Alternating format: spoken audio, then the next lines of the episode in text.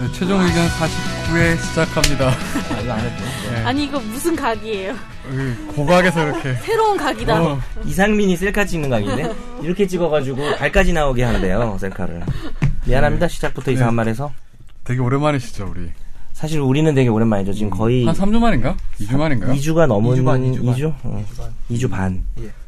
어, 우리 그럼 소개를 또 해야 되잖아요. 오랜만에 라이브를 하는데. 저는 진행을 맡고 있는 뉴미디어부의 권지윤 기자입니다. 우리 이상민 변호사님부터 순서대로 또 소개를 해주시죠. 예, 안녕하세요. 지금 저 시차에 아직까지 시달리고 있는 이상민 변호사입니다. 반갑습니다. 저는 정현석 변호사입니다. 반갑습니다. 저는 김선재 아나운서입니다. 세 분, 우리 저희들 중에 두 분이 휴가를 갔다 오신 거잖아요, 지금요. 부럽다, 부럽다. 방송국 사람 아닌 사람들. 네. 예, 어찌나 부러운지. 외부인들. 우리 이상, 이상민 변호사님은 어디를 갔다 오셨죠? 어, 샌프란시스코 다녀왔는데요. 이게 뭐 휴가라고 하지만 할 말이 진짜 많거든요. 휴가가 이게 휴가가 아니에요, 이게. 어, 거기 집 집은 구하셨고. 그쵸. 쌩, 쌩 모르는 집에 가가지고 거기 이제 집을 세팅을 하고 오는데 전기 없고 그 인터넷 없는 세상에서 살아보셨어요? 최근 한 몇 년간? 아 진짜? 그런 세상에서 제가 살다가. 근데 입술이 다 부르텄네요. 그러니까요. 고 일을 많이 하셨네, 가서. 일을 그러니까 지금 그러니까 한 가지만 말씀을 드리면 예를 들어서 딱 집에 갔어요. 이제 집을 빌려놨어요. 그러니까 아무것도 없어요. 거기 아무것도 없는데 이제 매트리스를 하나 이케아에서 사가지고 거기서 자려고 했거든요. 근데 렌트카가 늦게 나와서 이케아에 못 간 거라. 그래서 어쩔 수 없이 가까운 마트로 가가지고 에어 매트리스를 하나 샀어요. 퀴즈로 내지. 무엇을 샀을까요? 음, 돗자리 하려 그랬는데 샌프란시스코 돗자리 팔아요? 네. 어 좋아. 아유, 형수님하고 헤어지실 때 되게 섭섭하셨겠어요. 어, 되게. 헤어진 너무 아, 헤어졌어요? 아 헤어졌나? 아니 아니 아, 미안. 미국에서 미국에서 이렇게 죄송해요. 선생님만 잘못 어, 왜 들어가지고. 그렇게 해석을 하세요? 헤어졌다고 네. 했잖아요 당신이. 아니 그러니까 내 입술 말은 부르튼 거안 물리적인 보여요? 이런, 이런 이별을 말한 거지. 헤어질 때 과학 공부를 물리적으로 헤어져요. 사이가 아직 좋다고. 아, 얘네 사이가 좋다고? 그 당신이 어떻게 알아요? 보세요 얼굴. 그게 더 이상한데? 사이가 좋은 걸 어떻게 알아요? 얼굴만 봐도 알 수 있어. 얼굴은 지금 못생긴 거고. 네. 우리 정 변호사님은 홍콩을 갔다 오셨죠? 아, 제 공부 중이야. 에, 뭐라고요?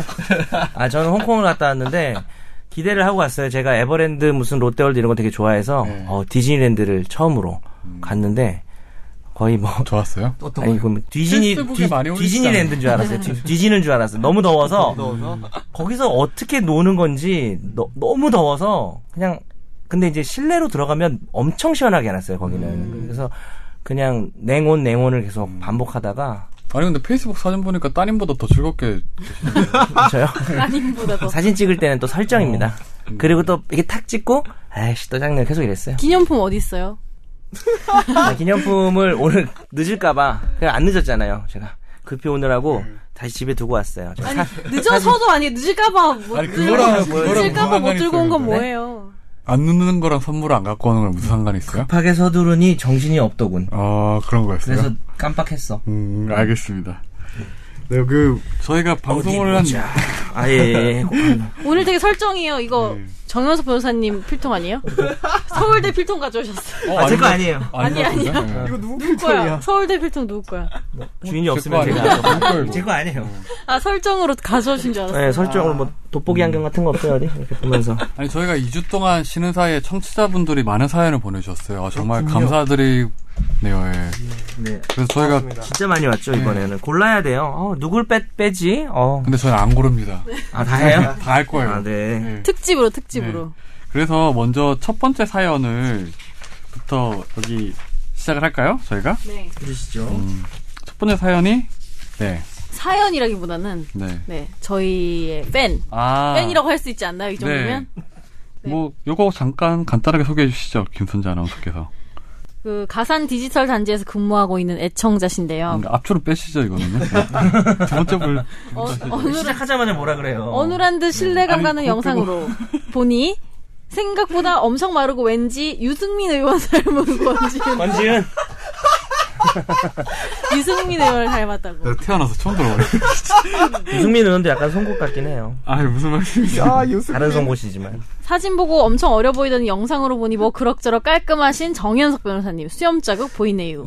그 수염 자국 일부러 안 자르는 거- 안 깎는 거 아, 너무 아니에요? 너무 어려 보이는 것을 방지하기 수염을 위해서 좀 이렇게 엄청 샤프한 이미지일 것 같았는데 어, 영상 보니까 동네 백수 형만큼이나 어려 보이는 이상민 변호사님. 이 다음 줄 핵심이네. 매일매일 아침마다 볼 수 있는 모습이 청초하신 청초의 따옴표를 쳐주셨어요. 애정하고 사랑하는 김선재 아나운서님. 재밌게 잘 듣고 있어요. 죄송합니다. 갑자기 감기가. 네. 처음에는 이상민 변호사님 어색하고 별로였는데 이제 익숙해졌나 봅니다.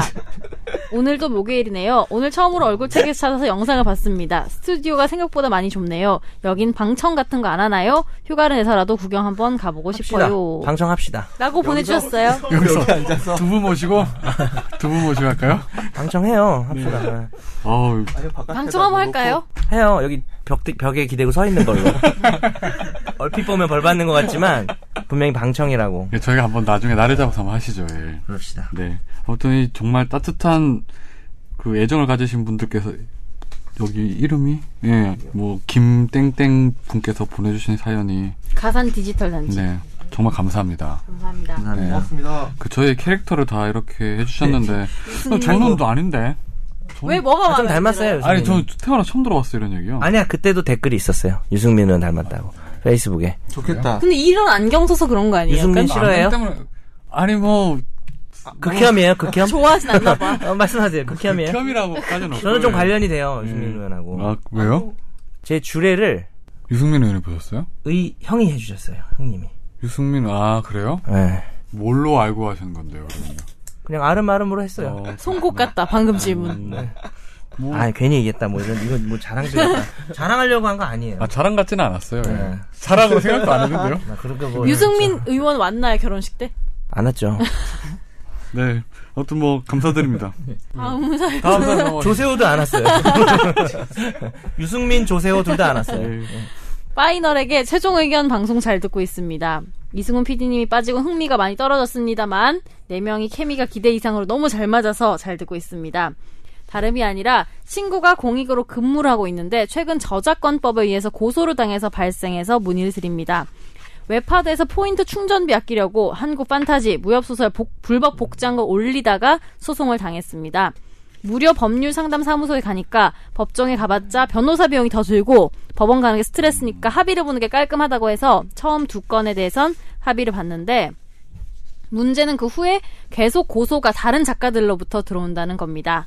친구가 작가별로 40명 정도 작품을 올렸다고 하는데 아이고. 물론 공익인 친구가 잘못한 점이 많아서 어느 정도 책임을 져야 한다고는 생각하지만 이 작가분들이 그룹을 형성해서인지 고소를 걸 때 순차적으로 합의를 보면서 한 명씩 건다고 합니다. 그래서 이제는 차라리 합의를 하지 말고 법정까지 끌고 가야 소송이 안 들어올 것 같다고 해서 체념하고 있던데 어떻게 대응하는 게 좋을지 여쭤보고요. 또 이런 저작권에 관련해서 주의할 점이나 굿 웹하드에 올라오는 굿 다운로드를 이용하는 건 괜찮은 건지 여쭤보고 싶습니다. 그리고 저작권법 위반만을 위한 법무법인도 있다고 하던데 사실인지 물어보고 싶습니다. 있죠. 일단 마지막 질문부터 이상민 변호사님이 잘 아시죠 여기? 예, 있죠. 일단 이 그러니까 악- 소위 말하는 악성 범법인들이라고 하는데 또 크게. 무슨 법무를? 악, 악성 범법인 악성. 그러니까 속이 시원. 뭐, 예. 법적으로 틀린 건 아닌데. 법적으로 틀린 건 아닌데 이렇게 소위 말하는 합의금 따먹기 장사를 하는 범법인들이 없느냐 있어요. 근데 네. 오래됐잖아요 이거는. 굉장히 오래된 됐지. 오래된 일이고요. 나도 요즘에 하고 싶어. 힘드신가 봐요. 완전 부자잖아요. 계속 홍콩 말씀해 갔다 주시죠. 오고. 아니 아르바이트생들 고용해가지고 이런 데서는 하루 종일 뭐 폰트 사용한 거 있느냐. 최근에도 그러니까 예전에 윤폰트 예 음. 윤폰트 관련한 이야기를 한번 해드린 적이 있었는데 이런 식의 문제들이 계속 찾아 나가는데 제일 큰 문제점이 뭐냐하면 실제로 저작권을 침해 당한 사람. 한테 돌아가는 비율이 거의 1 정도예요. 10, 잠깐 10으로 그러면 따지면 예를 들어 합의금이 예. 100만 원 나오면 9대 9를 펌해서 먹는 거예요? 그러면? 그렇죠. 그래요? 그게 다 그런가요? 그죠? 예. 그러니까, 그러니까- 자기가 완전히 그걸 처음에 가서 제안한 경우에 그렇죠. 제안한- 서 예. 찾아서 아 그러니까 보통은 어떤 이런 그렇게 많이 물었나? 어휴, 그 회사 그 이런 뭐라 뭐라 그래야 되냐 이 아티스트들이 어디 협회에 가입을 해가지고 그 협회에서 그치. 다른 어떤 법무법인한테 지율 같은 위탁을 거. 한다든지 한다든지. 그런 식으로 진행을 하는데 그 법무법인에서 위탁을 받을 때 조건이 8대2, 9대1 이런 식이거든요. 일괄 처리를 그건 하는 거의 거예요. 불공정 거래 계약 아니에요? 어, 그건 굉장히 심하죠. 그래서 여기서 이제 이름은 말씀드리지 않았지만 여기 모, 모 네, 법인 이름이 여기 나와 있는데 이 법인이 옛날부터 유명했어요. 그럼- 몇 군데 있어요, 몇 군데. 예. 이 이름이- 범위는 오래되지 않았어요? 원래 오래됐습니다. 이걸로. 이름 예. 힌트 주시면 안 되나요? 아, 요거하고 또 힌트를 줄 수 있는데 그 힌트에 들어갈 법인도 또 이름이 또 있거든요. 네. 그리고 여기 또 위에 질문 보면 웹하드에 올라오는 굿 다운로드? 굿 다운로드는 뭐예요? 굿 다운로드는 웹하드하고 정식으로, 정식으로 제휴를 인정된 해서- 거예요. 아, 그러니까- 굿 다운로더라고 뭐 운동 있잖아요. 어. 그거는 간 괜찮다는 어, 거죠. 저딱 봐도 이제 비싼 거 있어요. 딱 이제 다운받을 때 보면은 이제 뭐뭐뭐 이렇게 한, 어, 한 프로그램에 보통 1,500원. 한 그건 시간짜리. 저작권법상 보호받는 아이, 컨텐츠를 말하는 거죠. 그렇군요. 그렇죠. 그렇죠. 예. 유사품은 조심해야 될 것 같아요. 근데 만약에 이런 식으로 계속 끝까지 40명이 다 한다고 네. 하면은 어쩔 수 없이 그렇게 계속 대응을 해야 되는 거예요? 어, 그래서 이제 이런 일들이 하도 많아지니까 검찰에서도 여기에 대해서 합의금 장사를 하는 이런 것에 대해서 국가가 도움을 줄 수는 없다라고 해서 소위 말하는 교육조건부 기소유예라고 하는 조치를 많이 시행을 하고 있고요. 그리고 정말이가 아니다 싶으면 그냥 각하처분합니다. 그러니까 이제 쉽게 말하면 실질적 처벌을 받지 않는다는 받지 거죠. 않고 뭐 교육 가서 받고 나서 이제 기소유예 다- 더 이상 이런 일 하지 마세요. 이번에 한해서 선처해 드립니다. 근데 예를 들어서 그렇죠. 합의를 하게 되면 기소유 자체가 안, 예. 안, 그거 마- 아, 안 하고 각하를 처리하는 거 아니에요? 각하 처리를 하고 하든가 아니면 기소유예를 하든가. 그럼 여기서 합의를 안 해야 되는 합의를 거예요? 하면은 뭐 그냥 공소권 없음으로 합의를 해도 끝나버리고. 기소유예를 할 수도 있어요. 합의를, 이게 지금 친고죄 아니에요? 저작권 보유권이? 음, 이 부분은 친고죄인데 친고죄가 네, 아닌 그 아닌 아닌 부분도 부분도, 있고. 있거든요. 근데 뭐, 기소유예라도 일단 기록 남으니까 기록이 남는다는 게 찜찜하잖아요. 음, 근데 그 기록을 살아가면서 기록 많은데 뒤져보면 막 어디 술 먹고 싸워갖고 포- 폭행죄 벌금 20만 원 이런 사람 세상에 세고 셌어요. 권 기자님은 좀 바르게 살아오셔서 아, 찜찜한 여기 거네요. 그럼 누- 기록에 있는 분 아무도 없으실 거 아니에요? 노코멘트 하겠습니다. 그러면은 이분이 여기서 할 수 있는 뭐 최선이라고 하긴 좀 그렇지만 그러니까 이분이 어떤 지금 무협 소설들을 정말 많이 올려가지고 거기서 포인트 수입을 엉창 올려서 그러면 좀 이렇게 힘들어요. 갖고 갔다라면 모르겠지만 그게 아니라 뭐 한 달에 뭐 500원 뭐 수입 올리고 뭐 이런 정도라면은 그 어필해가지고 처벌 안 받는 쪽으로 충분히 이야기를 네, 할 수 있는데 그거를 막 위협을 해가지고 막 쪼잖아요. 그러니까, 그러니까- 그러니까 이런 식으로 계속 악, 악의적으로 합의를 하는 경우에는 좀 응하- 반드시 응할 필요는 그렇죠. 없다라는 게 결론인 거죠. 네.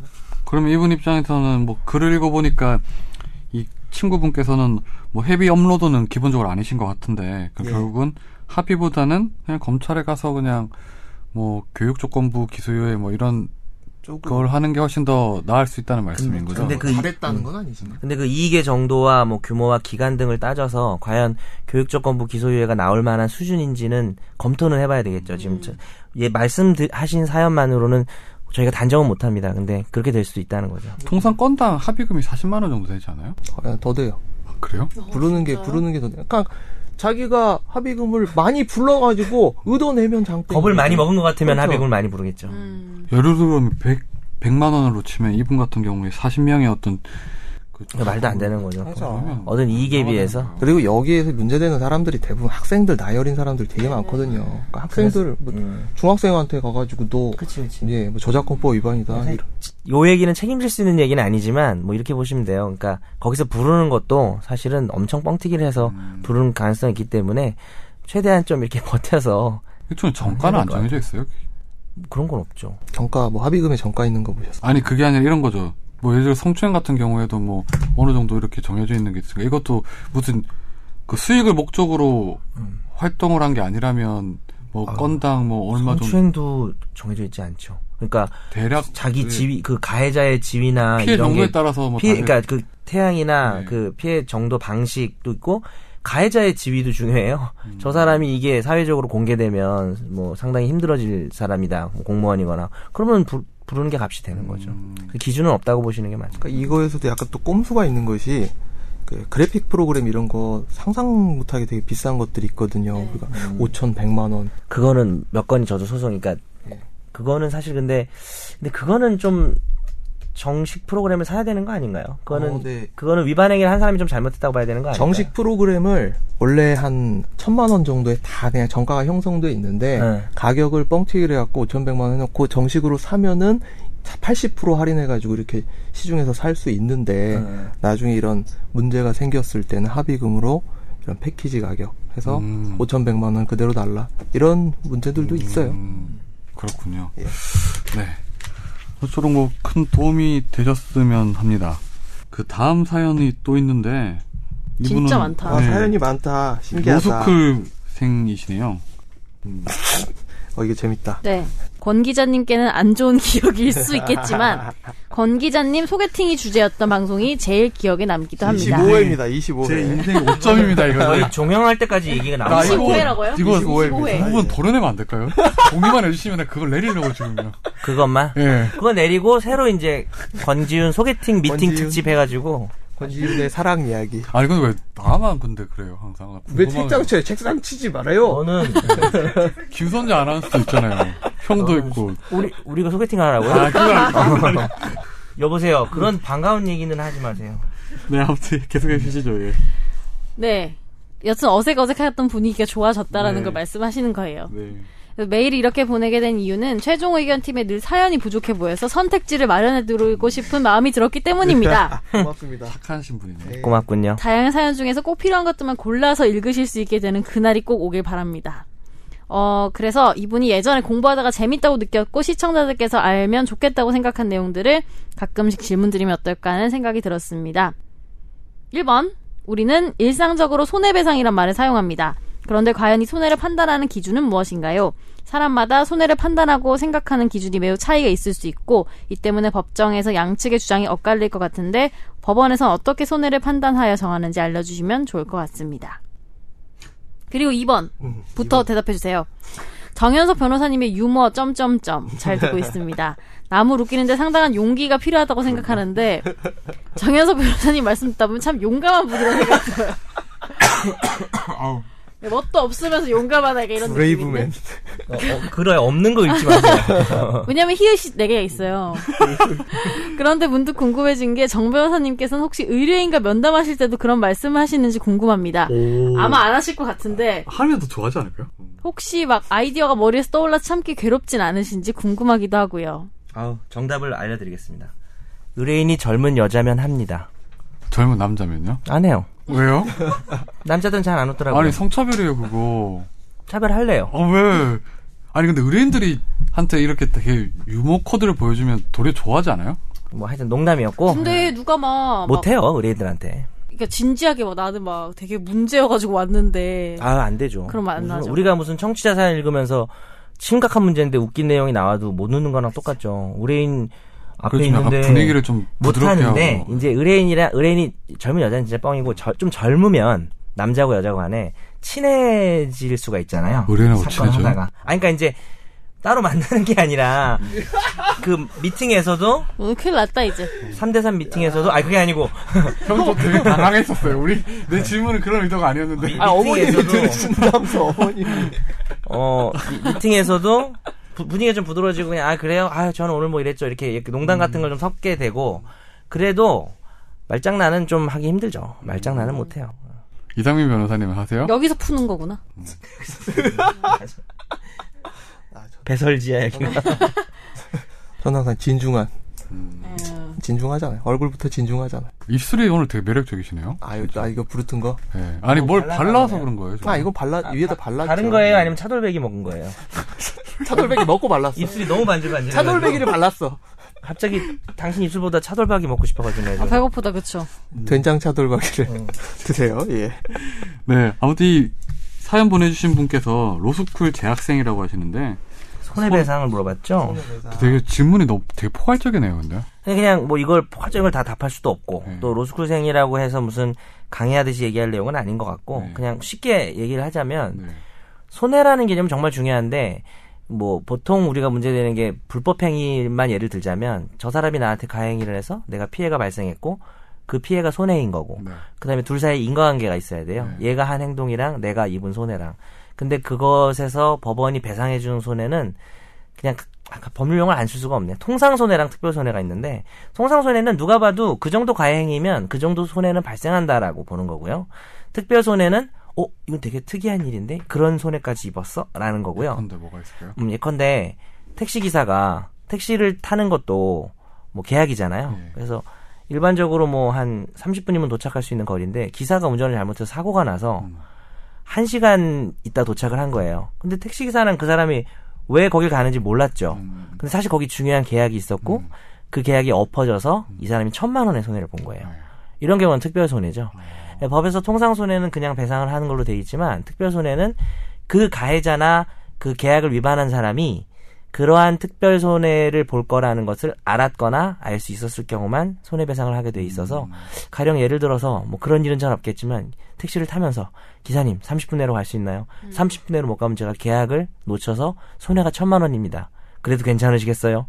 근데 이제 태웠는데 사고가 나야 그런 일 없긴 천만 원. 하겠네요. 음. 근데 이제 얘를 택시로 들다 보니 그랬는데 뭐 전매 같은 거 있잖아요. A가 B한테 토, 지를 팔았는데 B가 또 C한테 팔 때 B가 C한테 팔 때 또 전매 차익이라는 게 생기잖아요.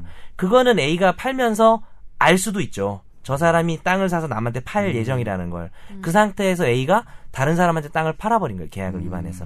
그러면 B가 C에게 팔아서 얻게 될 특별한 손해까지도, 어, 특- 그러니까 얻게 될 이익을 어, 상실한 특별한 손해까지도 A가 배상을 해야 되는 경우가 있어요. 근데 저는 옛날에 택시 탈 때 그런 적 있었는데 아침에 시간이 늦어가지고 이거 잘 너무 늦어가지고 택시 기사한테 제배. 아니 저예요. 아니 근데 이게 여럿이 있을 때 배에서 꼬를 소리가 나면 누구 벤지 잘 모르겠잖아요. 이렇게 아, 당황해? 나 시간이 왜냐면 한 시간 전부터 한 시간 전부터 아니 꼬르겠어요. 아니 나는 모르겠어. 아니 소리가 날 때 배에 느낌이 있는 건 아니잖아. 아니 기가 없는 나는 거다 내 이렇게 하면 소리를 다 가져갔어. 내 들리는데 소리를 아니 훔쳤어 가만 지금. 넘어가면 돼. 귀가 내 안 좋은가 소리를 봐. 왜 훔쳐가요? 야, 나 귀가 안 좋아. 종 좀 가져와 봐. 청각 테스트 해봐야 될 것 같아. 오른쪽에서 아니 한번. 저 진짜 짜- 너무 배고파서 그래요. 어 저녁 그러니까 지금부터 치가로록이 못 지금 먹어서. 김선재 아나운서였어요. 저라니까요. 혹시 뭐 속방구 이런 거 아니죠?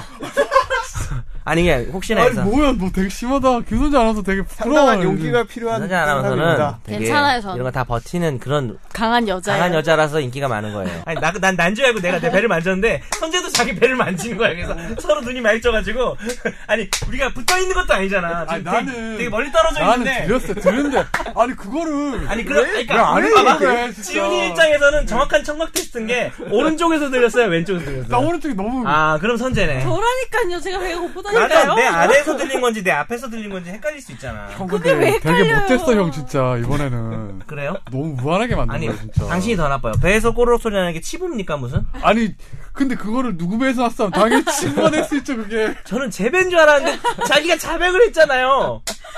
아니 왜 본인이라고 착각해요 그걸 일단. 어쨌든 속방구가 아니니까 된 걸로 합시다. 아 근데 배에서 스- 소리가 나는데 그걸 자기가 못 느낀다는 게 너무 슬프다. 아, 저는 뱃살이 많아져가지고 제가 꼬르륵 소리를 못 느껴요. 그래서 같이 있을 때 가까이 있으면 누구 소리인지 모르겠더라고요. 아무튼 네. 이번 걸로 통해서 어, 때려봤어. 정윤석 김선재가 변호사는 때려봤어. 비매너남이에요 이제 진짜 못됐어 진짜. 못됐어. 나의 비매너 손 지윤이를 만지는 계속 아까 택시를 타는데 보니 어떻게 아니, 했다고요? 뭐, 그, 속방귀를 꼈다고요?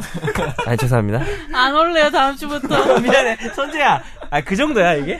아니 그 아니 정도- 그 되게 무한할 수 있죠 아니 괜찮 미안해. 괜찮아요 괜찮아요. 제가 미안하니까 이따가 속방구 한번 낄게요.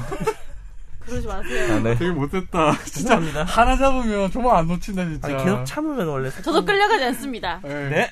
네. 네 아무튼 설명 다 끝났으니까 아니 본인 택시 타는 택시 해야 얘기하면 돼. 돼. 아 맞아 택시 어. 아니 택시 탔는데 저 너무 지각할 것 같아서 택시 기사님한테 20분 내에 못 가면 아. 저 죽을 수도 있다고 비슷한 일이 어? 있었네 어? 실제로. 죽을 수도 있다고? 누구한테 죽어요? 그러면 사망에 대해서 책임을 져야 될 것 같은데 죽진 않았죠. 근데- 네. 그분이 17분 만에 끊어주시더라고요 아. 그래서 되게 고마웠죠 야, 되게 비슷한 일이 하나 있었는데 제가 연수원 다닐 때 10시에 시험이 시작인데 10시에 일어나갖고 10시에 전화 온 적이 있어요. 전화 받고 일어난 적이 있어요. 시작할 때 전화 시작할 때 10시 20분까지 들어가야 돼요. 근데 백성역에서 마두역까지 백성역에서 또 살았어? 네, 무조건 갔어야 그 돼. 앞에서 안 살고? 네, 앞에서 안 살고 가난해서 멀리서 이렇게 살았는데 그리고 바로 옷 입고 뛰쳐나갔는데 10시 18분에 딱 거기에 도착을 했네. 와 18분. 네, 18분에 18분에 도착을 해가지고 택시 기사님들 가끔씩 보면 정말 대단한 것 같아요 어떻게 그렇게 운전을 아, 그러니까. 그 차원이 다르게 하더라고요 차원이 다르게. 네. 계속 되뇌이면서 할 수 있다, 할 수 있다, 할 수 있다. 음. 나는 할 수 있다. 근데 김선재 아나운서는 옛날에 뭐 녹음 아, 아침에 방송했을 때 시간이 다급해서 막 택시 타고 오신 적 없어요?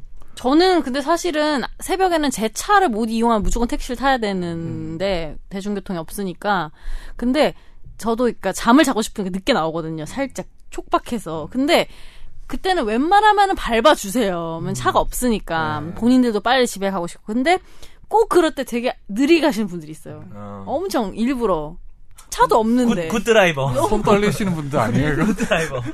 내가 근데- 30년 무사고야. 어디 이러면서. 먼저 가라고? 시작. 왜냐면 과속을 했을 때는 하지 마세요라고 할 수 있는 그런 네. 명분이 있는데 너무 이게 천천히 하는 명분이 없어서 저도 그냥 참고 가고 그냥 빨리 메이크업하고 가고. 그렇구나. 그러나 이제 우리가 오해하시면 안 돼요. 지금 과속이 지금 좋은 것처럼 네. 전부 얘기하는 건 아니죠. 그러니까 그런 위험합니다. 어. 기 때문에 제가 못 말하는 거예요. 아, 정말 어렸을 때 저 집 분당에서 광화문 직- 다이렉트로 가는 9,000번 버스를 타고 이렇게 막 가는데 그날따라 아저씨가 정말 무지막지하게 빨리 가는 어. 거예요. 막 토 나오게. 그래서 아, 아저씨 왜 그러세요? 그러니까 아저씨가 다 이렇게 아 제가 아 지금 똥이 똥이 막 아 자기가 아씨 똥매너네. 아, 죄송합니다. 광고 아닌 게 어디예요? 네. 아무튼 넘어가. 그 얘기는 이제 금치고 이제. 지금 똥이요? 아니 그 말고 아까 전에 금치가 왜 이렇게 많아요? 아 유승님 아. 시옷 시옷 비읍 네. 기억이요? 그러니까. 예. 시옷 비읍 기억이요? 아니 또 놀릴 것 같아가지고. 아 그 속 그거요? 네. 알았어요. 아무튼 넘어가시죠. 자. 겉방규는 되죠. 네, 죄송합니다. 너무 행복해요. 네. 왜냐면은 이렇게 떠들었는데 아, 직 3번까지밖에 안 왔어. 청취자 사연이 너무 많네 너무 오늘. 많아. 어 행복하네요. 어, 진짜. 좋아라. 근데 이번엔 좀 심각하니까 네. 잘 들어보세요. 안녕하세요. 최종 의견 잘 듣고 있는 사람입니다. 제가 지난 금요일 강제로 차용증을 쓰게 돼서 메일을 남깁니다. 상황 설명을 드리자면 2014년 7월 입사한 학원에서 영어 강사로 일을 하고 있는데 급여 체계가 기본급 200의 인센티브를 학생 한 명당 만 원을 추가로 받고 실수령액은 거기서 3.3%의 세금을 떼고 적립금 명목으로 10만 원을 제하고 있습니다. 네. 실제로 받아온 월급 명세서를 가지고 예. 계시대요. 예. 적립금의 이유는 퇴직금이라고 해서 지급한다고 했는데 지난주에 예전에 퇴사하신 선생님께서 원장을 상대로 퇴직금 청구 소송을 걸었고 원장에게 지급 명령이 떨어졌습니다. 여기서부터가 문제인데 금요일 원장이 수업 중인 저를 불러내서 원장과 실장, 원장의 부인이 있었고 이번 일을 계기로 새로 근로계약서를 작성한다고 했습니다. 그리고 지금까지 계약서를 작성한 적은 없습니다. 퇴직금도 지급한다고 하였고 그러면서 문서를 하나 내밀었는데 차용증이었습니다. 내용인즉슨 그동안 적립금 230만 원을 원장에게 빌렸기 때문에 매달 월급에서 10만 원씩 가져갔다는 내용이고 오늘 중으로 작성해서 사인하고 만약 하지 않을 시에는 이번 달부터 기본급을 100만 원으로 내리겠다고 말했습니다.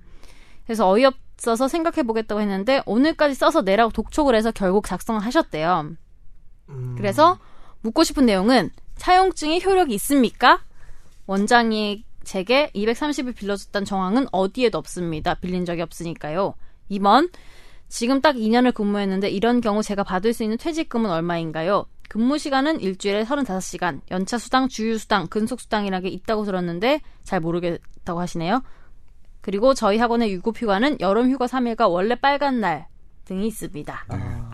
먼저 일단 이걸 상황을 좀 정리를 해야 될 것 같네요. 싹 근로기준법 위반이죠. 네, 이거 이분 일단 학원 자체가 큰 학원 아닌 것 같아요. 예. 네, 큰 학원 아닌 것 같고. 일단 계약서 자체를 안 쓴 거 악질 아니에요? 원장이다. 네. 그리고 지금 이분이 기본급 200만 원에 학생 한 명당 만 원 하기로 했었는데 그 중에 이제 10만 원을 계속 공제하고 받았는데 이게 퇴직금 명목으로 뗐다는 거죠. 퇴직금 명목으로 떼는 거 자체가 말도 안 되는 네. 노릇이고. 근데 학원에도 이렇게 퇴직금을 적립을 하나요? 일단? 그러니까 보통 근로 학원에서? 그러니까 근로기준법의 대상이 된다면 근로자라면은 퇴직금 적립을 하는 건 맞는데 해야 되는 건 맞는데 이제 여기서 무슨 개인 사업자로 등록을 해가지고 서로 뭐 계약을 한다든지 이런 수를 쓸 수는 있어요. 그렇지만 그거와 별개로 지금 이 상황에서는 근로자로 보는 게 맞고 네. 왜냐하면 이 윗사람이 시켜가지고 시키는 대로 일을 받아서 하는 셈이니까 그게 맞는데 일단 처- 여기서 이제 처음부터 제가 보면서 지금 슬슬 보면서 제가 띵 받았는데 그 이유가 적립금 명목으로 10만 원을 떼갖고 떼갖고 받는 거 이거 뭐 저 가령 식대 명목으로 떼어간다 이런 경우들은 많아요. 예, 점심을 회사에서 제공해주는 조건으로 음. 식대 명목으로 제공을 합니다. 이런 경우는 많은데 그게 아니라 퇴직금 적립 명목이라는 것 자체가 말이 안 되는 그 거죠. 퇴직금 적립 목, 목, 명목으로 그걸 떼가는 경우가 있어요, 근데. 아, 이거 그러니까 말이 안 되는 그러니까 거죠. 네 돈을 떼서 퇴직금 그러니까. 만들어 줄게잖아요. 예. 사실. 그러니까 퇴직금을 누- 누가 이렇게 한 달에 10만 원씩 자기 마음대로 산정을 해갖고 나중에 주니까 말도 안 되는 노릇이죠. 그래서 그리고 지금 이게 더 화나는 게 뒤에 이런 일이 생기니까 음. 이제 나가신 분이 퇴직금 가지고 문제를 삼아갖고 이게 되니까 그 뒤에 또 이상한 짓을 하잖아요. 그렇죠. 이게 최악인 것 같아. 네. 이게 보니까 돈을 빌린 걸로 하라는. 그러니까 지금 이 나가신 분한테 퇴직금을 안 줘서 그린 것 같아요. 그렇죠. 래서왜 10만 원 떼가는데 왜 안 줬냐. 예. 이래서 소송을 내서 지급 명령이 떨어지니까 지금 이분한테는 이제 아예 이제 나중에 안 주기 위해서 이렇게 네. 계약서를 작성한 거 아닌가 싶은데. 그렇죠. 예. 근데 뭐 돈 빌린 적도 없는데 지금 빌렸다고 쓰라고 강요하는 거 이거 뭐 이게 아유 진짜 아유 진짜 화, 근데 화난다 일단 화나. 차용증 쓰긴 썼잖아요. 차용증 빌린 적이 없는데 그 차용증이 음. 무슨 소용 있겠어요? 좀 제가 효과는 없겠네요. 그렇죠. 예. 제가 오늘 권지윤 기자한테 2억 원뭐한 10조 빌렸다 써주면 그 차용증이 효력이 있는 거 없는 근데 똑같죠. 이제 그러니까 근데 이제 좀 위험성이 없는 건 아니죠. 그러니까 조심하긴 해야 되겠죠. 예. 네. 그러니까 왜 문서 차용증이라는 것도 써주면 안 되죠. 어쨌든 그러니까 처분 네. 문서 차용증이라는 게 처분 문서고 처분 문서의 증명력은 원래 절대적으로 치니까 어, 그러니까 네. 이상민 변호사 말이 맞는데 그렇다고 이제 써줘도 된다는 얘기, 써줘도 아무 문제 없다는 얘기는 절대 아니고요. 근데 이분 이거는 기본적으로 지금 뭐 뭐 위력에 의한 일종의 그 강요 허위 계약서 허위 차용증 네. 작성 정도 되는 거잖아요. 뭐. 이 정도 되면 이상민 변호사를 찾아가야 될 것 같은데요. 어, 근데 이건 정말 연락하면 받으실 기분 건가요? 음. 나빠요. 예, 예, 예, 예. 받, 받습니다. final.sbs.co.kr. 그럼 이분 같은 경우에 지금 작성한 차용증 같은 경우에는 기본적으로 효력이 없. 없다고 보는 게 맞죠. 그리고 예. 그걸 증명을 할 수 있겠네요. 증명을 할 수- 월급을 예. 계속 들어온 게 있으니까 지금까지. 그렇죠. 그럼 이런 거 같은 경우에는 그 노동청에 신고를 해도 되는 거 아니에요? 해도, 그러니까 해도 되는데 항상 우리가 현실적인 문제에 부딪힐 음. 수밖에 계속 일할 없는 건지. 예, 계속 일할 건지. 근데 이게 결국 차용증을 작성한 이유가 그 학원 원장이라는 분이 기본급을 100만 원으로 그러니까 절반을 똑 늘린다고, 떨어뜨린다고 예. 하니까 그런 것 같은데. 그러니까 35시간 지금 일하신다고 그랬는데 35시간 기준으로 기본급 100만 원 요것도 최저임금 안 나올 거예요, 아마. 음, 지금 6,030원이잖아요. 예, 네. 6,030원 곱하기 하고 제가 지금 계산은 안 해봤는데 음. 최저임금 아마 안 나올 걸로 지금 예상이 됩니다. 그리고 지금 뭐 유급휴가가 여름휴가 3일 거기다가 법정 공휴일 라- 일하고 돼 있다고 하는데 원래 1년 일하고 나면은 15일 줘야 되거든요. 음. 근로기준법상 음, 그것도 그것도 위반. 위반이죠. 네, 그렇네요. 그럼 퇴직금을 받는다고 하면은 뭐 준다고 했을 때 안 줄 것 같지만 딱 느낌이 예. 그러면은 받을 수 있는 거죠 이것도 받을 수 있죠. 당연히 받을 수 있는 것이고 뭐 퇴직금 얼마 정도 받을 수 있느냐라고 말씀을 주셨는데 이 퇴직금 산정 기준에 대한 공식이 있어요. 지난 3개월간 퇴직하기 전 3개월간 임금 총액 더하기 상여금 더하기 연차 수당 그러니까 통상적으로 받는 임금 싹 포함한 다음에 일수로 나누고 3개월간 일수로 나누고 90일 뭐 91일 뭐 이런 식으로 나오는데 그래서 1일간 통상 임금 최종 3개월간 통상 임금을 계산한 다음에 그거를 365분에 뭐 재직일수 곱하기 30 뭐 이런 식으로 계산하는 공식이 있는데 거기에 맞춰서 그냥 봤을 때에는 이 지금 기본금 200으로 계산을 했을 때 약 390만 원에서 400만 원 정도가 나오지 않을까 그 퇴직금 계산기가 있어요. 네, 퇴직금 네. 계산기도 있죠. 예, 그거로 한번 적용을 해보시면 될 것 같습니다. 예. 근데 이분은 이거는 혼자 이런 건 아닌 것 같고 분명 히 거기 있는 다른 강사님들도 다 이런 식으로 계약을 했겠네요 그렇죠. 보니까 좀 문제가 많네요 좀. 네 알겠습니다. 다음 사연으로 넘어갈까요? 네 다음 사연은 어 요즘 날씨가 더운데 아파트에 물놀이터가 있으시대요 어 좋긴 한데 꽤 높은 층인 집에서도 이렇게 물소리가 들릴 정도면 낮은 층에 사는 분들은 엄청 시끄럽겠다는 생각이 들고 실제로도 민원이 들어오고 있다고 해서 현재는 1시간 틀고 3분 끄고 이런 식으로 하고 있는데 한 시간을 한 분을 거의 아 이게 그렇게 써 있어요. 삼 30분을 쓰려고 30분, 했던 30분, 것 30분. 같아요. 아 이게 네. 오타가 난 네. 거구나. 네. 삼희읍분이라고. 삼희분 네. 어. 그래서 층간 소음 비슷한 거 같긴 한데 서로가 배려한 베스트겠지만 감정이 상해서 만약 법적으로 소송을 갈 경우에는 어떤 식으로 진행이 되는지 궁금하고 아파트 단지 내 소음에 대한 법적 규약이 있는지 네. 궁금합니다. 그 아파트 소음에서는 층간 소음하고 외부 소음을 나눌 수가 있는데 층간 소음은 1분당 평균 데시벨이 43 데시벨 정도지만 이런 외부 소음은 65 데시벨 미만이 되도록 해야 돼서요. 어, 방음벽이나 이런 것들을 뭐 지자체장이나 이런 사람들이 좀 설치해야 되는 그런 의무가 있어서 이 분수대에서 나는 소리가 아, 그 과연 이 아파트에 들리는 그 데시벨이 어느 정도 되는지가 중요할 것 같긴 해요. 음. 그래서 그게 그리고 소송에서는 정확하게 그 데시벨 기준으로만 꼭 하지는 않고 어, 또 여러 가지 상황을 고려해서 어, 쾌적하고 아- 어, 안정적인 주거 생활을 함에 있어서 방해가 될 정도의 소음이라면 어, 분수대에 대해서 어떤 조치를 취할 수 있을 것인데 제 생각으로는 글쎄요 분수대에서 뭐 대단한 음악 소리가 나오고 뭐 그런 게 아닌 이상 어, 이게 소음을 65 규제하기가 쉽지 뭐 데시벨이라고요? 65? 네네 그게 어느 정도 수준이죠? 야! 이 정도 아닐까요? 그 정도? 음, 65, 65가 임마! 죄송합니다. 분수대가 떨어지는 결국 물이 떨어지는 소리가 그 그 애들이 심하게 거기서 아마 물놀이 애들이 하면서 시끄러워. 깍 하든가 그게 더클것 그렇게 같아. 하겠죠. 예. 음. 그래서 애들을 좀 홍군형을 내거나 그런 방법을 찾아보셔야. 아 이건 농담이고 예 하여튼 이게 그 정도는 어떻게 할 수가 없고 또 애들이 낳는 소음은 그냥 아이를 가진 부모들에게 좀 거기서 이렇게 계몽을 하고 좀 애들 좀 시끄럽게 이렇게 하는 방법밖에 없지 소- 계몽이요. 소송으로 가려면 정확하게 시설에서 나는 소음이어야 되기 때문에 이 분수의 소음이 제가 볼 때는 그렇게 클 것 같지는 않아서 분수가 막 10층까지 올라가는 분수라 떨어지는 게 엄청 나이아가라야 노래하는 분들인가요? 그런 얘기가 없으셔서 아닐 것 같습니다. 네. 또 다음 사연 넘어가시죠. 네, 다음 사연은요. 이 남편분께서 보내신 분의 굉장히 피곤한 상태에서 머리를 깎으러 가신 거예요. 근데 머리가 조폭처럼 돼 있고 마구 화를 내는 남편을 봤는데 이분이 또 임신 중이시라 돼 있었죠? 그 쓰신 분은 쓰신 그 분. 네, 아내분은 네, 아내분께서 그래서 이제 현관에 망치가 있었는데 그거를 이제 막지를 못하고 남편이 망치를 들고 미용실 찾아가서 잘못을 인정하라고 얘기했고 미용실 주인이 이제 겁을 먹고 잘못했다고 한 걸로 추정이 된대요. 일단 정확히 모르지만 음. 그래서 남편은 알겠다고 하고 집으로 바로 돌아왔는데 그래갖고 끝났는데 이제 사과할 타이밍 놓치셨대요. 이 아이 때문에 그래서 왔더니 주말에 경찰에서 조서를 작성하러 나오라고 남편이 갔다 왔는데 검찰에 넘겨질 일이라고는 생각을 못 하셨대요. 그래서 화요일 검찰로 사건이 넘어갔던 문자가 왔고 죄명은 형사 사건으로 특수 위협죄라고 왔대요. 그래서 병원에서 퇴원하셔서 이 아내분께서 사죄를 드리려고 했는데 정신적으로 힘들어서 다시 찾아오지 말라고 쫓겨난 상황이다. 그래서 이제 이분들이 해야 될 일이 무엇이고 또 특수 위협죄가 어떻게 처벌을 받는지 알 수 있을까요? 이렇게 보내주셨습니다. 뭐 일단 이거가 뭐 검찰에 경찰에서는 기소 의견으로 송치를 시킨 것 같네요 보니까요. 네. 예. 근데 어떻게 하면 될까요? 일단 이분 사정이 있긴 하지만 일단 범죄의 어떤 요건은 갖춰져 있는 상황인 것 같네요 보니까. 아마도 예.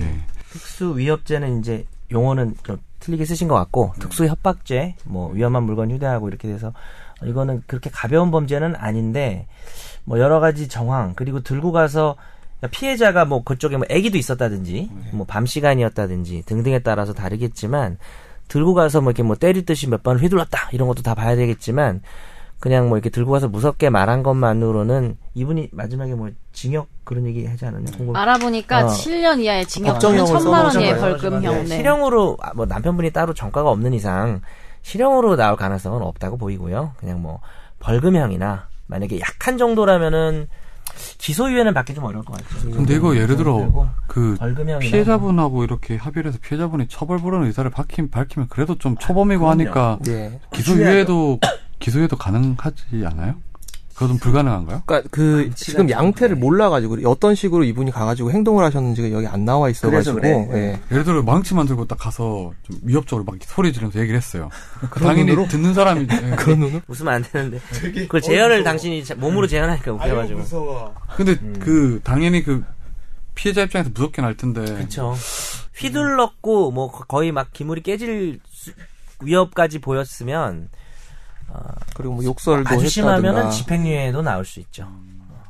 일단 그래도 일단 피해자분하고 합의를 하시는 게 제일 좋을 것 근데 같아요. 못 오게 못 오게 쫓겨났다고 하니까 네. 너무 또. 무리한 이제 또 사람 마음 이 변하거든. 근데 또 무, 무리한 액수의 뭐 합의를 요구하는 게 아니면 합의하고 사과하고 그런 정황을 내셔서 벌금형이나 뭐 이런 정도로 끝나게 될 수 있을 것 같습니다. 네. 징역은 아닐 것 같다라는. 기소유예가 쉽진 않아 보이네요. 아주 쉽진 않아서 뭐 기소유예는 좀- 아, 안타깝지만 징역을 살게 될까요라고 하는데 징역을 사실 가능성은 거의 없다고 보시면 돼요. 실형 뭐 구속당하고 이러지는 않을 것 같습니다. 네.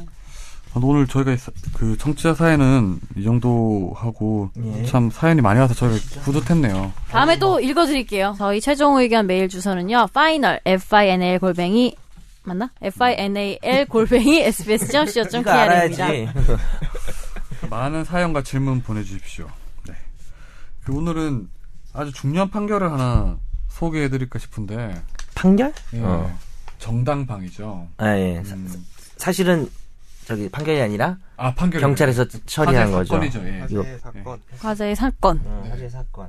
그 일단 사건은 이 아기와 함께했던 엄마였죠. H 씨가 금연 구역인데 신고에 바라며 뺨을 때렸 아, 아니구나.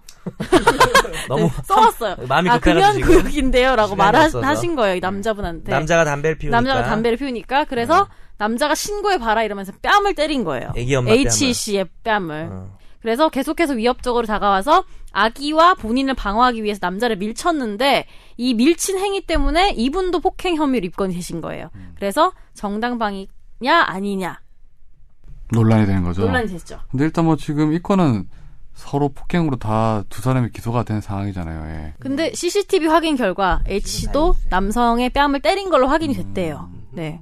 근데 남자만 처벌을 받게 된 게 폭행죄는 이제 피해자가 처벌을 원해야만 처벌 가능하는데 남자 쪽에서 원하지 않아서 H 씨는 처벌을 받게 음. 그러니까 받지 여성분은 않고. 이제 남성분이 이제 그 처벌 불허 의사를 밝혀서 네. 그 폭행죄가 이제 반의처벌벌죄라서 그런 그렇죠. 거죠. 예. 네. 순서로 보자면 아기를 안고 있- 아기를 유모차였나 데리고 있는데 횡단보도에서 남자 담배 피우니까 피우지 말라고 말을 하니까 남자가 뺨을 때렸고 그러니까 결과에 따르면 여자도 뺨을 때리긴 한 것 같은데 뭐 이게 CCTV 영상도 있거든요 지금 돌아다니는 게 남자분 좀 덩치도 더 있어 보이고 사실 그래요. 근데 여성의 행위는 후행적 행위였잖아요. 먼저 맞고 난 다음에 네, 되는 네. 거잖아요. 근데 원, 원래 대원칙은 뭐 어쩔 수 없어요. 쌍방 폭행인 거고, 어, 뭐 정당방위가 왜 안 되느냐 가지고 지금 이- 아, 댓글 한번 볼까요, 우리? 이거 네. 기사 댓글이 좀 특이한 것 같아서. 대한민국 법은 개 같다. 그 다음에 뭔 개소리지?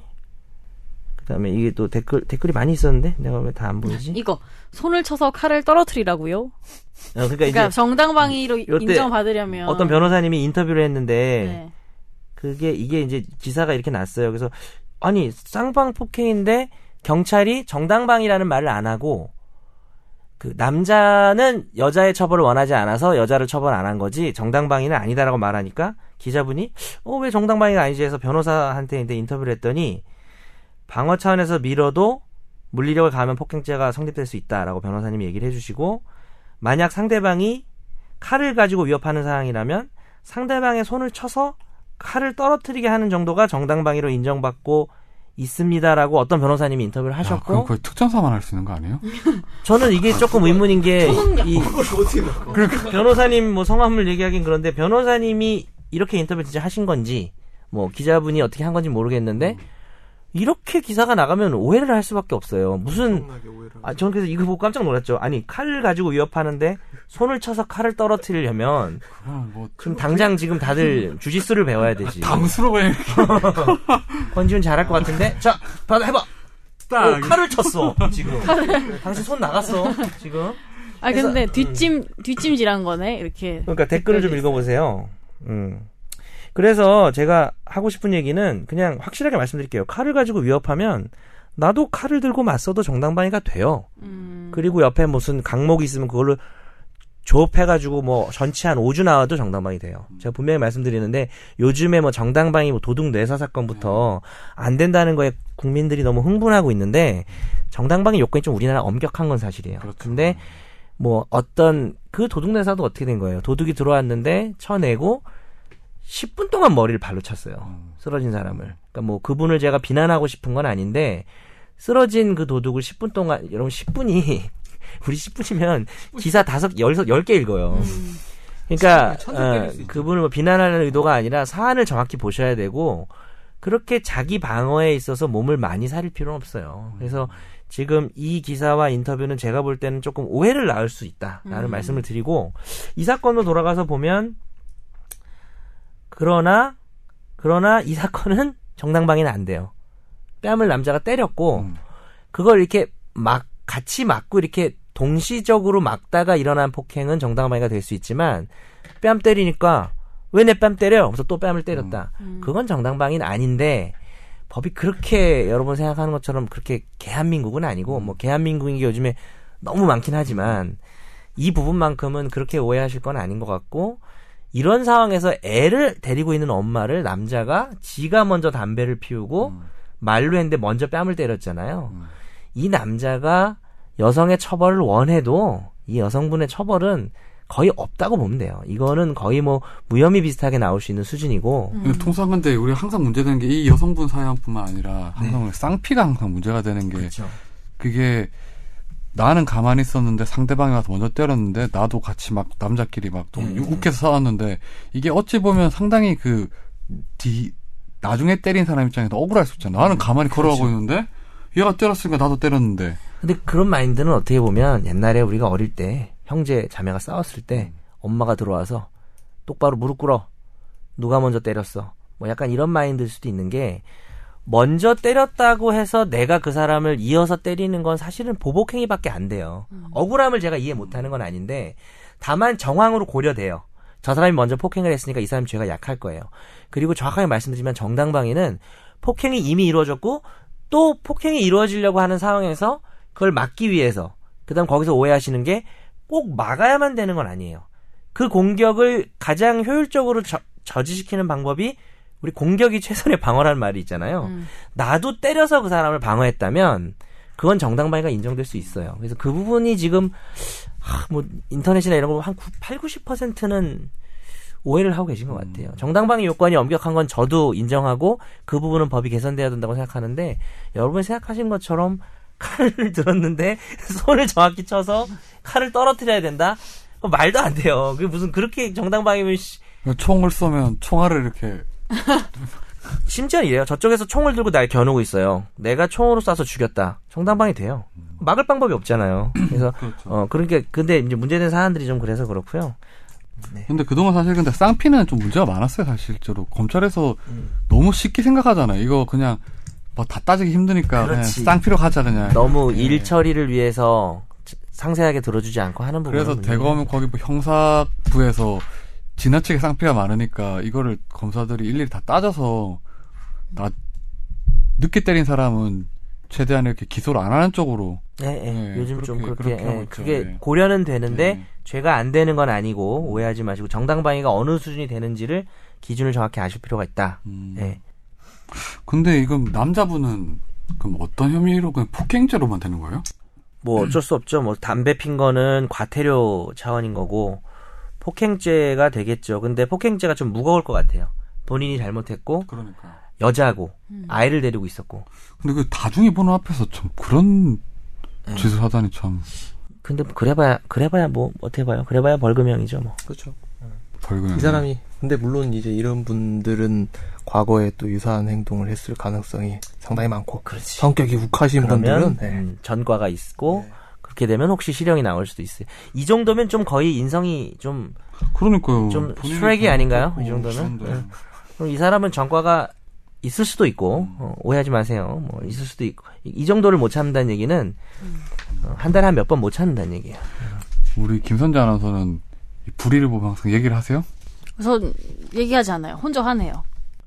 집에 가서 아. 소시민이라 소시민이라 화는 나요. 화가 안 나진 않아요. 막 잘 참진 않아요. 그때 나한테 누구 욕할 때 잘 그 욕해요. 남녀 이렇게 사귀다 헤어졌는데 남자가 지 잘못한 거예요. 자기 그 친구 얘긴데 무슨 남자 엄청 욕하더라고요. 네. 아, 욕하, 욕하고 혼자 화내고 난 다음에 어떻게 이성적으로 제대로 대처할 수 있을까를 생각해야죠. 음. 왜냐면은 욱하고 화를 내서는 보통 요새는 많이 지더라고요. 어디 가면은. 그러니까 어쨌든 그러면 개입 네. 감정적으로 자체를 해서. 안 한다는 그러니까 욱하고 화내지 않는다는 걸 알겠는데 개입 자체는 안 한다는 얘기예요? 아, 지나간 다른 사람의 그런 억울한 상황을 보면요. 예. 예. 개입할 것 같은데. 그 상황에서는. 어 그러면 불의를 뭐 본 보고 못 적이 참는 없어. 거네요. 그러면 음. 우리 정혜수 변호사님은 길 가다가 어디 골목에서 고등학생들이 중학생들이 담배를 피우고 있어요. 그럼 피지 마 이렇게 하세요? 아, 근데 그건 불이랑은 좀 다르지 않나요? 그건 그냥 불이죠. 담배 불이죠. 불이가 아니라 우리는 뭐 한 명 괴롭힘 당하고 때 이런 거고 그러니까 다 그거는 약간 생명의 저는- 위협을 받을 수 있다. 저는 담배 피는 건 절대 뭐라 안 해요. 나는 나는 청소년들이 담배를 피우는 것에 대해서 뭐 내 내가 아는 조카고 애면 못 피우긴 하겠지만 그 그거를 나는 다른 어린이 가- 어른이 간섭하는 게 난 더 별로라고 생각해요. 실제로 무서워서가 아니라 무섭기도 하지만 저희 담배빵 하면 어떻게 해요? 팔에. 저희, 저희 아버지께서 되게 그런 거를 보면 못 참으세요. 음, 길빵? 어, 어르신들 길빵을 보면 보면? 어르신들 못 참잖아요. 뭐라고 하시는 근데 저희 아빠가 또 술을 워낙 좋아하셔서 저녁마다 술을 드시는 거예요. 근데 술 맛이 못 참는 거 알죠? 음. 뭔가 이렇게 재밌는 얘기가 나올 취하면. 것 같다. 근데 예. 이제 엄마랑 아빠랑 어, 네. 엄마는 술을 전혀 안 하시고 아버지께서 가는데 아파트 뒤쪽 공간에서 뭐 그 담배는 아니고 키스를 하는 남녀를 발견한 거예요. 한 아, 그건 진짜 20대. 놔둬야지 근데. 근데 이제 뭐라 하셨구나. 아빠가 이제 사람들 아버님이. 음. 지나다니는 길목이라 이거예요 아파트에. 근데 아, 많이 다니는 길목이에요. 좀? 뭐 약간 의슥한 곳이었겠지만 약간, 그래도 어. 갈, 충분히 갈 수 있는 데였겠죠. 근데 아, 이런 거기 것도 주제가 재밌는데. 거기서 이런 이제 거. 한마디를 음. 한 거예요. 왜 거기서 그러냐. 근데 이제 이 남자분이 약간 욱하는 분이었던 거예요. 그래서 아니 아저씨가 뭔데 이렇게 첫 키스인데 이게. 반말을 이렇게 한 거예요. 죄송합니다. 예. 그 반말한 거예요. 그랬더니 첫 키를 망쳤어. 아빠가 이제 한마디 거기서 더 던진 거죠. 음. 근데 그쪽 여자도 있고 엄마도 있으니까 처음에 말리려고 한 거예요. 음. 근데 남자가 막 또 여자친구 앞이고 하니까 좀 음. 네. 그래서 막 이렇게 덤비려고 하니까 이제 엄마 웃으면 네. 안 되는데. 음. 어, 무서 무섭잖아요. 아빠 취 아빠 취했고 공도 어. 못 가르는데 아니, 그래서- 음. 아버지가 그 상황에서 맞짱을 뜨려고 하셨단 그래서 말이에요. 엄마가 아버님 이제 강하시다. 엄마가 아빠를 데리고 이제 도망을 갈 도망가기 시작한 근데 거예요. 솔직히 그때 아버지도 되게 협조했죠. 그랬겠죠. 발이 빨라지셨죠. 근데 이거 놔 이러면서 근데 방향. 그 남자분이 네. 음. 이제 도망가니까 이제 더 쉽게 본 거죠. 그래서 거기에 욕설을 한 어. 거예요. 근데 저희 엄마가 세상에서 제일 싫어하는 게 욕이에요. 그래서 아. 다이나믹하네. 욕을 해서 엄마가 딱 그 도망가는 게 음. 멈추고 돌아서서 뭐라고? 그 여자분한테 아 저희 엄마도 되게 오지랖이 좀 넓어서 아가씨 저를- 아, 저렇게 욕한 욕하는 남자 남자 만나지 만나지 말라고 어, 나 그럴 것 같았어. 그러면서 그런 남자가 막 또 쫓아와가지고 그대로 집으로 도망갔다라는 그때 여자는 반응이나 표정이 혹시 어땠어요? 뭐 궁금하네. 잘 모르겠어요. 그 엄마가 이제 참고 갔어야 되는데 저런 남자 만나지 말라고 후회한다면서. 뭐 부모님께 죄송한데 너무 이렇게 재밌는 에피소드를 왜 이제서야 얘기하는 거야? 다이나믹하게 네. 그러니까 다음 시간 이거 집중 탐구하면 돼. 공공장소 키스 이런 거. 되게 애매한 거야. 그, 나- 그게 왜 처, 근데 법은 아니 원하는 법이 거 문제가 아니잖아요. 아니라 나가 길을 가는데 남녀가 길에서 막 진짜 좀 진한 키스를 하고 있어요. 근데 그러니까 스킨십까지는 유럽 가면 아닌데. 다 그러고 있어요. 네, 유럽 건 근데 다 이제 그러고 있죠. 내가 뭐 아기를 데리고 간단 말이야. 아, 그거 되게 애매한 문제야 그거. 애기를 데리고 하는 거 무슨 상관이지? 근데 어? 근데 그러, 그렇다고 제 아, 말이 벌써 그거예요. 토론 시작한 거야? 아, 다음에 얘기하자고. 그러니까 그런 남자 만나도 말든 뭐 다- 본인이 그건데 저희 엄마 이제 또 한마디 아니, 해야 되는 어머님 거죠. 너무 거기서. 재밌으신 게 거기서 욕도 안 하시고 저런 남자랑 만나지 마요. 이러고 하고 음. 아가씨 아닌 거야. 후회해. 아, 욕하는 걸 당신이 싫어하시니까 안 하시겠지. 근데 중요한 건 아빠는 그냥 취해서 그랬다. 저도 엄마를 완전 맨정신에 도망가다가. 그러니까 어머님이 이제 예를 들어서 바- 방송에 개새끼 정도 나가도 되나요? 개새끼 정도. 아, 이미 나갔네 지금 삐삐 와, 삐 하지 마요. 삐. 개새끼 정도는 삐. 그러니까 남자가 개새끼야 뭐 이랬으면은 어머님이 약간 욕은 본인은 하시면 안 되는 원칙이 있으니까 개새끼라고 삐. 이렇게 이렇게 해가지고 뭐 개새끼라고 야뭐 이렇게 이런 식으로 또 안 하시죠? 네? 그런 식으로도 안 하시죠? 그러니까 입에 아예 네. 안 담으시는 아, 안- 거죠? 어. 아예 안 담으시고 아가씨 저런 남자 만나면 후회해요 이러면서 음. 이제 후회해요. 되게 그 어머니 아버님께서 그래도 도망가면서. 되게 정의로우시네. 근데 아버님이 그 앞에서 실컷 하신 것보다 그냥 어머님 마지막 한마디가 가장 데미지가 컸을 것 같아요. 음, 여자의 그런 남자 입장에서도 아, 남자 입장에서. 에서도 그런 말을 들으면 왜냐하면 또 이 여자도 같이 쌍욕을 시전하는 커플이면 모르겠지만 남자도 자기가 잘 보, 흥분 상태잖아요 지금 잘 보이는 상태 자기도 얼떨결에 욕하고 약간 후회스러울 수 있는데 여자한테 그 말이 들린 게 계속 신경 쓸 것 같아요 그 이후로 그래서 결혼은 헤어졌겠죠 뭐. 어머님 잘하셨다 네. 이런 생각이 듭니다. 잘하셨다고. 아버님은 그 이후 그 골목으로 가지 않으셨다고 합니다. 그런데 네. 그래도 되게 아버님이 용기가 있으시네요. 참 보통 사람 음. 같아요. 아버님은 멋지시고 어머님은 지혜로우시네요. 네. 그러면 결국 제가 그런 집에 자랐습니다. 뭐? 근데 그러면- 근데 뭐 근데 아, 또 얘기하려다가 아, 하지 마, 하지 말. 배고파요. 빨리 밥 먹으러 아, 가요. 오늘 저희가 이 정도 뭐 주- 중요한 화제 사건에 대해서 다뤄봤는데 화재 사건 몇 개도 못했네 그지? 네, 오늘 오늘- 통치자 사연이 너무 많아가지고 네. 집중 탐구는커녕 네. 다음 시간에 오늘 못한 화재 사건이랑 이, 합시다. 이거 이어서 하는 거예요, 그러면요? 다음 시간 하고 또 네. 이상민 변호사님이 준비하신 네. 키스를 해도 되는 집중 주제를 바꾸시죠. 공공장소 키스로 공키로 하시죠. 공키. 근데 그건 좀 궁금하긴 하네요. 그러니까 법은 좀 아닐 수도 있, 법은 공연 음란죄라는 아니, 그 게 있는데 도덕적인 관점에서 봤을 때 어떻게 해야 되는지 아, 이걸 당신의 핑계로 도덕관념과 도덕적인 얘기를 하자고 난 건지훈이 뭐라고 할지 진짜 궁금해. 나는 네. 얘기 안 하겠어요. 의외로 개방적일 것 같기도 해. 나는 보기 싫지만 뭐라고 하면 안 된다. 뭐 이런 해도 것 돼요 같아. 안 돼요? 자, 해봤어요. 다음 주에- 해봤어요, 안 해봤어요? 물어봐야 될것 같아. 한 번도 안, 태어나서 키스 한 번도 안 해봤어요? 여자랑 해본 거예요? 키스 한번 안 해봤대. 분명 여자 맞아, 맞아요 상대방이? 네, 아무튼 오늘 이 정도까지 하시고요. 저희가 또 다음 주에 찾아뵙겠습니다. 네, 야, 감사합니다. 나 그러니까 방송 들어올 때 너랑 나랑 목소리 되게 이렇게 헷갈리더라 아, 어떤 때. 그래요? 어. 너도 하이톤이야 가만 보면. 네, 둘 아, 네. 다 하여튼 목소리 저주 받아가지고. 좋아. 안녕. 안녕. 안녕.